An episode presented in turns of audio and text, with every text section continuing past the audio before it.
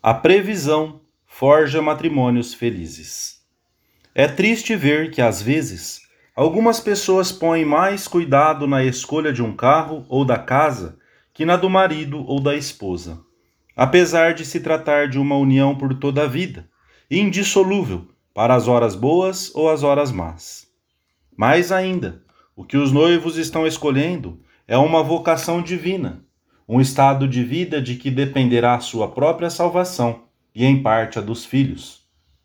Antes de pronunciar o seu compromisso de celibato e de aceitar a sua chamada para o sacerdócio, um jovem pensa e reza durante muitos anos, sob a orientação de um diretor espiritual competente.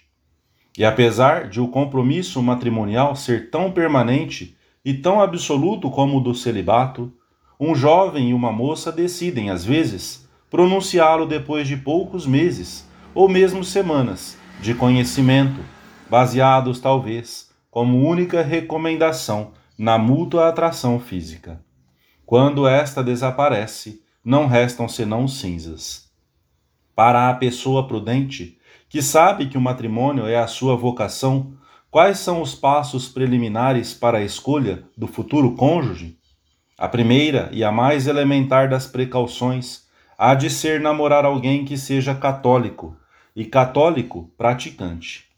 Quando marido e mulher sabem que não poderão ajoelhar-se diante do altar para comungar juntos, nem viver sob um código de princípios morais comum, nem rezar as mesmas orações em companhia dos filhos que virão, dão começo à sua vida de casados com uma desvantagem terrível e a única maneira de garantir que alguém se casará com um bom católico é namorar quem o seja. Isto traz à nossa consideração o problema dos matrimônios mistos. Caso-me com este rapaz protestante, que é melhor que muitos católicos que conheço. Muito bem, mas quem disse que é uma boa ideia querer casar-se com um mau católico? O princípio moral básico que rege a situação que se origina quando um rapaz e uma moça saem frequentemente juntos é que essa assiduidade só se justifica quando é parte da procura de um companheiro para o sacramento do matrimônio. A constante e amistosa relação entre duas pessoas de sexo oposto ocasiona perigos morais que são muito reais e que não desculpam os namoros para divertir-se e nada mais. Isto não quer dizer que um jovem deva casar-se com a primeira moça com que saia ou que uma moça deva contrair matrimônio com o seu primeiro acompanhante. Todo o propósito do namoro é conhecerem-se um ao outro o suficiente para que cada uma das partes possa responder adequadamente a esta pergunta: Poderia eu viver feliz e santamente com esta pessoa em matrimônio cristão para sempre? É bem possível que seja preciso descartar muitos candidatos antes de encontrar o adequado.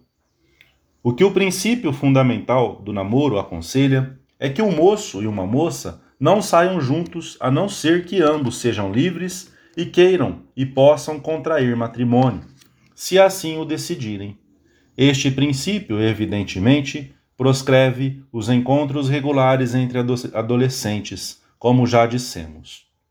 Não se pode pretender que jovens ainda no ginásio possam casar-se antes de passados muitos anos. Por-se injustificadamente em ocasião de pecado grave, por saírem juntos, é, com toda a objetividade, um pecado grave. Não existe rapaz tão forte nem moça tão ajuizada que eliminem o perigo do pecado.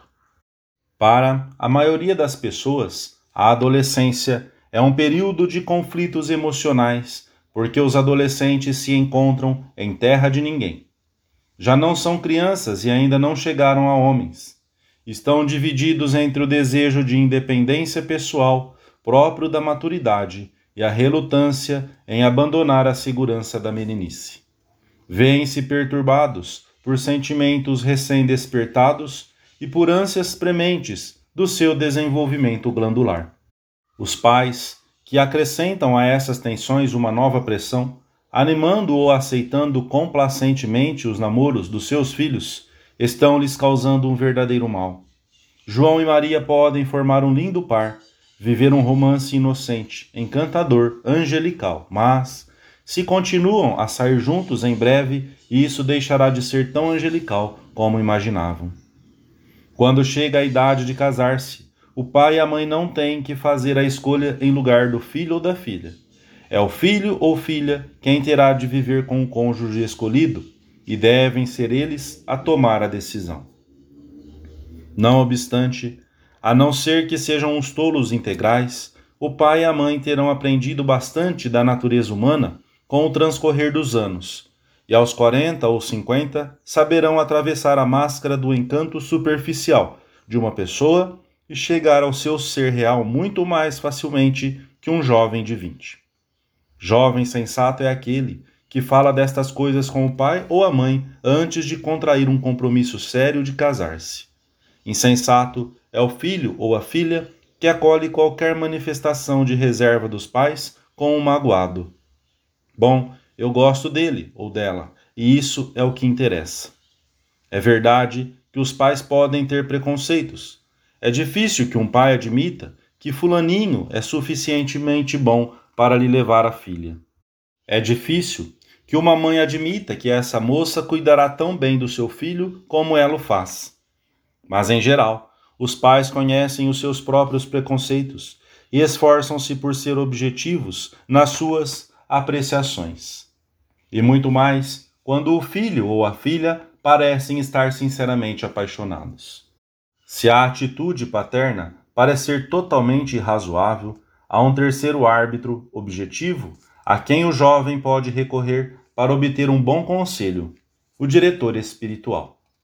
Tendo em conta que o matrimônio é uma vocação para toda a vida, com tão importantes e duradouras consequências, parece de elementar senso comum consultar sobre essa decisão quem o possa aconselhar bem, o diretor espiritual.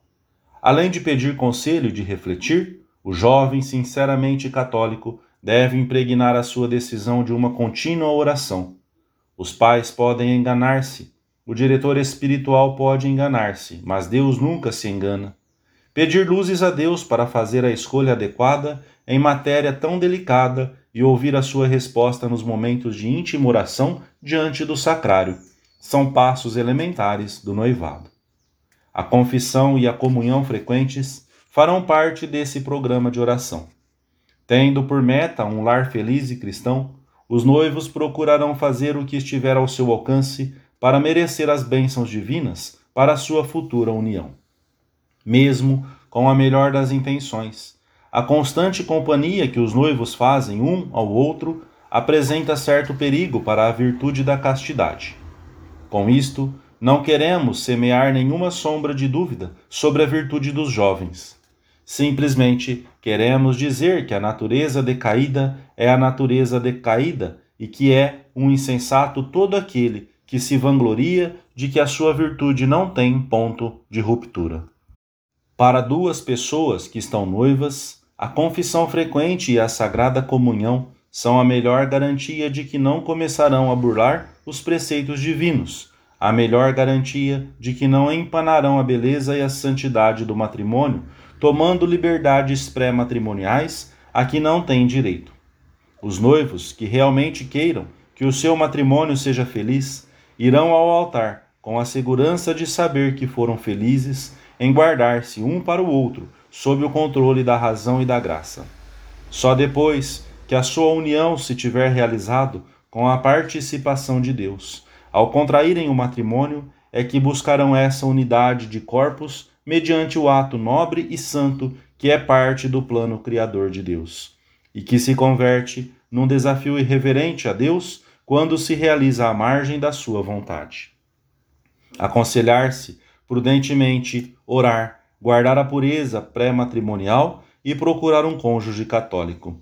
Estes são os alicerces sobre os quais se constrói um matrimônio feliz, seguro e fecundo.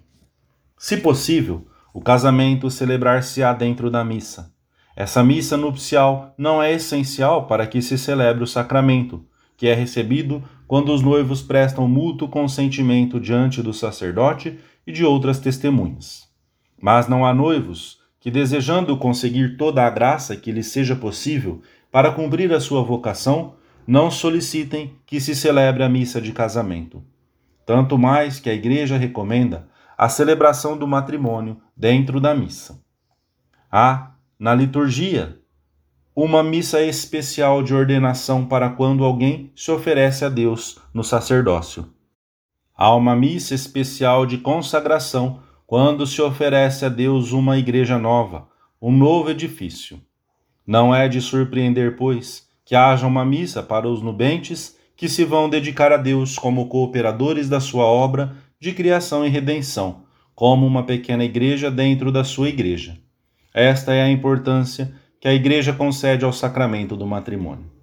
Os esposos católicos, que encarem a sua união como uma vocação divina, receberão o sacramento do matrimônio depois de um noivado casto, em que se conservaram perto de Deus pela oração e pelos sacramentos, e se ajoelharão juntos para receber a sagrada comunhão durante a missa de casamento.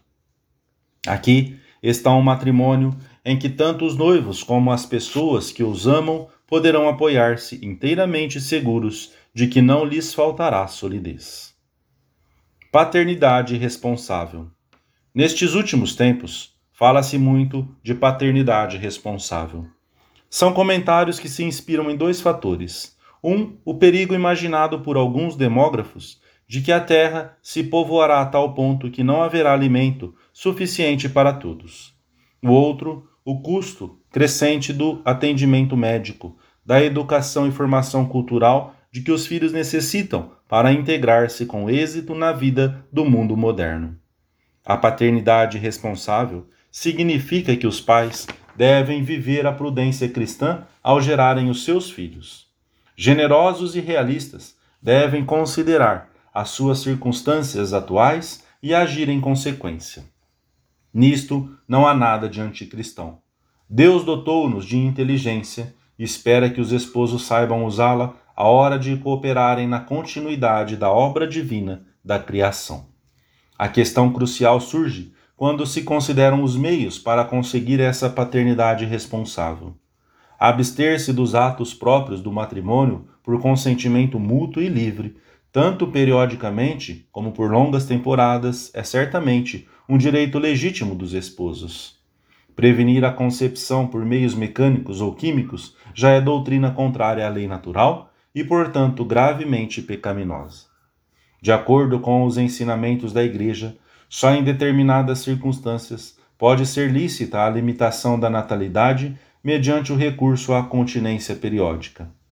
Se para espaçar os nascimentos existem motivos sérios, derivados das condições físicas ou psicológicas dos cônjuges, ou de circunstâncias exteriores, a Igreja ensina que então é lícito ter em conta os ritmos naturais, imanentes às funções geradoras, para usar do matrimônio só nos períodos infecundos.